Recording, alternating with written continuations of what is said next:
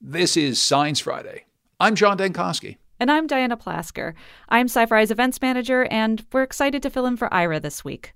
Later in the hour, looking back at a year since the Dobbs decision and getting to know some parrots. But first, the Supreme Court cleared the way for the 300 mile Mountain Valley Pipeline to continue construction. This natural gas pipeline is highly contentious. It is supported by the Biden administration, by Congress, and a key player in this story, West Virginia Senator Joe Manchin. But environmental groups strongly oppose the giant project and say it threatens our water, our air, and our climate. We will keep following this story as it evolves. In other climate change news today, a sobering study came out this week. Its authors suggest that a system of ocean currents called the Atlantic Meridional Overturning Circulation could collapse sometime between 2025, that's pretty soon, and 2095.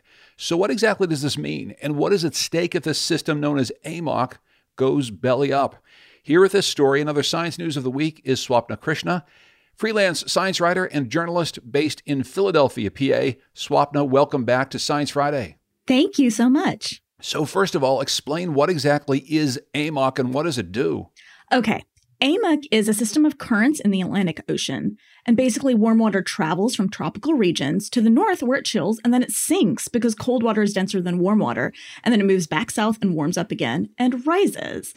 That's the AMOC, and it's important to note that we're not talking about the Gulf Stream here because a lot of people have gotten this confused. The Gulf Stream is a surface level current, and it'll basically exist as long as the Atlantic Ocean has water and the Earth rotates.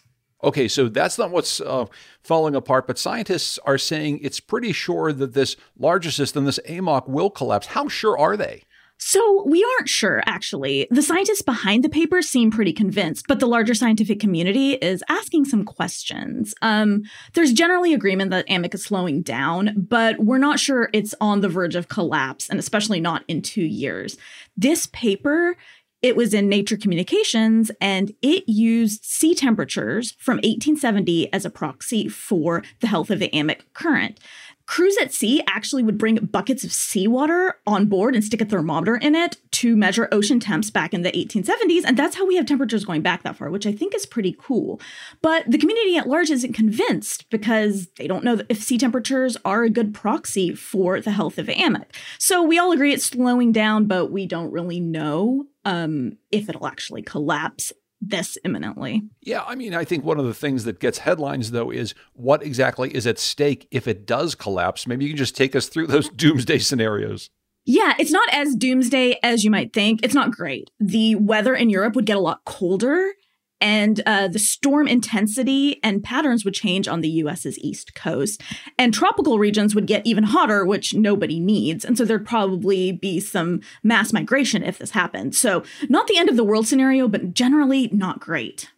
Generally not great. Well, let's keep talking about water, but we'll talk about water in space. The JWST has found some evidence of water vapor very far away in outer space. Maybe you can tell us more about that. Yeah, so we found water vapor in a system called PDS 70 about 370 light years away. So this is a new system that's in the process of forming. It has an inner ring of dust and gas, um, two gas giants, and then an outer ring of gas and dust. And those rings of gas and dust will probably eventually become planets. But the news here is we found water vapor in that inner ring. Wow. So so that's pretty big news. How exactly do we know that that water is there and and how do we know that it formed? So, believe it or not, water does have an emission spectrum. Because it absorbs EM radiation, we can actually tell, thanks to telescopes like JWST, whether there's water in a system. So I think that's really cool. But there's two theories here as to how this might have formed. First, it could be happening on the spot. Hydrogen and oxygen could be colliding and forming water vapor. The other theory is a little more complicated. Ice particles might be traveling from the outer part of the system where there's ice into the inner part of the system, but that's a really long way to travel. Think about like ice traveling from Neptune to Earth and we don't really know what mechanism might cause that. It's it's super interesting. It feels like kind of a big deal. Can it tell us anything about how water might have formed on Earth? Yes. So the big question here is that these inner planets aren't forming, and this would be the habitable zone of that star. Earth is about 93 million miles away from the sun. This water vapor is within 100 million miles of the star. So the question here now is will this mean that water will be available from the beginning to these planets? Because if that's the case, what if water was available to the Earth from the very beginning, from our creation? It's a really interesting question. It really is. We've got some more exciting space news this week, and I know you're excited about it. A new image tells us a bit about the formation of gas planets. Um, what exactly does the photo look like, first of all? So, this photo has a brilliant orange background of gas and dust, and it's got these kind of spiral ish arms that are bigger than our solar system. And then there's these blue clumps dispersed throughout the image, um, on, kind of on top of it. And all of this will eventually become a planetary system. So, what exactly can we learn from this swirly image far out in space? So, it's actually a composite image taken with two different telescopes. So, we're able to see matter in different kinds of light. Orange is infrared, blue is from a radio telescope. What's interesting is that these blue clumps of gas and dust are matter as big as planets. So, that what we're learning here is how gas giants like Jupiter might form.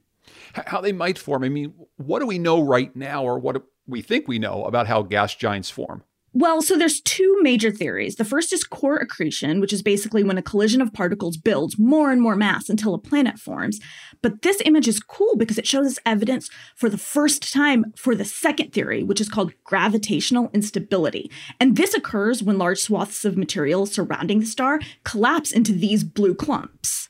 I, I want to head back to Earth uh, quickly, and we're going to head to the Indian Ocean for this next story. Uh, more specifically, to the world's gravity hole. Maybe you can explain what the gravity hole is, first of all. Yeah, this is not my favorite term, I'll admit. um, so there's a weird spot in the Indian Ocean. It's called the Indian Ocean Geoid Low. And at this spot, the Earth's gravitational pull is actually lower than anywhere else, and the sea level is 328 feet lower than surrounding areas. It's like this hole in the ocean. It's located off the tip of southern India and it covers about 1.2 million square miles. So, how was this hole formed? Do we know? A group of Indian scientists theorize that about 140 million years ago, there was a gap between the Indian tectonic plate and the rest of Asia. It was basically an ancient ocean there that no longer exists. So as that gap closed and the world formed the way we see it now, the, that oceanic plate may have sunk into the mantle, and that would have brought low density material up. And that would have spurred the formation of hot magma plumes rising up. Um, and these plumes may be what created the gravity hole. Oh, interesting. So, how exactly did they figure this out?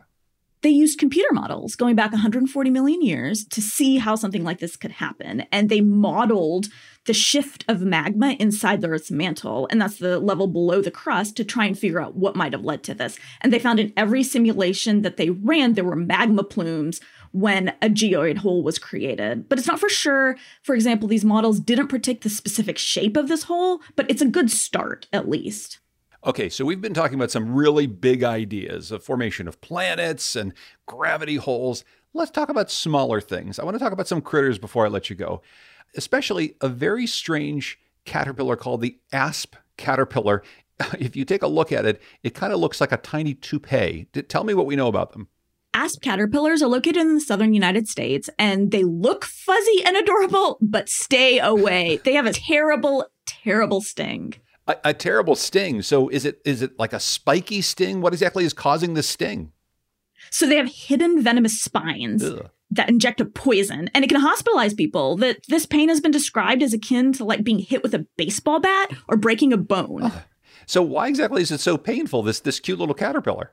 Scientists have identified a protein in the venom, and that's what makes it sting so painful. And what's really interesting is actually how it behaves. I think this is really cool. It actually behaves like bacteria. The proteins bind to the cell, and then the shape changes into a sort of donut. And then they punch their way into the cell, and that's when scientists think that the pain signals are sent to the brain. Okay, so so what does this tell us? I mean, what does this teach us other than don't touch this caterpillar? Yeah, right. What I think is really interesting about this is the way this kind of mutation must have formed the transfer would have had to go through something very specific to be heritable or passed down to offspring. Bacteria normally just do like a horizontal gene transfer, which means those genes don't get passed down. So for this to have happened, the bacteria would have needed to specifically insert the DNA into cells that would become sperm and eggs. And it's the only way it could have been passed on. And it's uncommon for this to happen. So it's actually very cool that scientists were able to identify this. That is that is really cool. Okay, let's end on one more critter story. Kind of a happy note here. It's a study that came out just today. Researchers they tickled rats to study their brains. okay, tell us what's happening here. I love this story. Researchers wanted to study if a play was centered in a certain area of a brain. So, for this experiment, scientists let the rats run free for a few days and got them comfortable with their humans. And then, once they were, they played kind of this chase the hand game where they would tickle the rats. And the scientists monitored the rats' brains while they laughed, or in this case, squeaked, because rats don't really laugh. So uh, we assume that, that that stands in for a laugh, a little rat squeak. So so what yes. exactly do these giggling rats teach us? Well, it's really important to laugh during play because it's kind of what signals that people are enjoying themselves. And scientists suspected that there was something that regulated this behavior. And what they found was that there were strong neural responses in a part of the rat brain called the periaqueductal gray. And that's where laughing and play is centered. Uh, okay, so that's where laughing and play is centered. What else do we know about this part of the brain? We know it plays a role in autonomic function, and humans have one as well in the midbrain. Oh, okay. So I guess that this must teach us something important about, I don't know, the importance of, of play. I think it teaches us that play is important.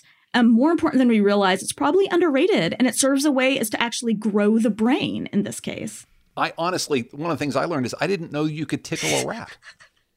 Who knew? Who, who exactly knew? It sounds to me like this story tells us that we should get out and, and play a bit this weekend. I want to thank Swapna Krishna, freelance science writer and journalist based in Philadelphia, Pennsylvania. So good to have you here. Thank you so much.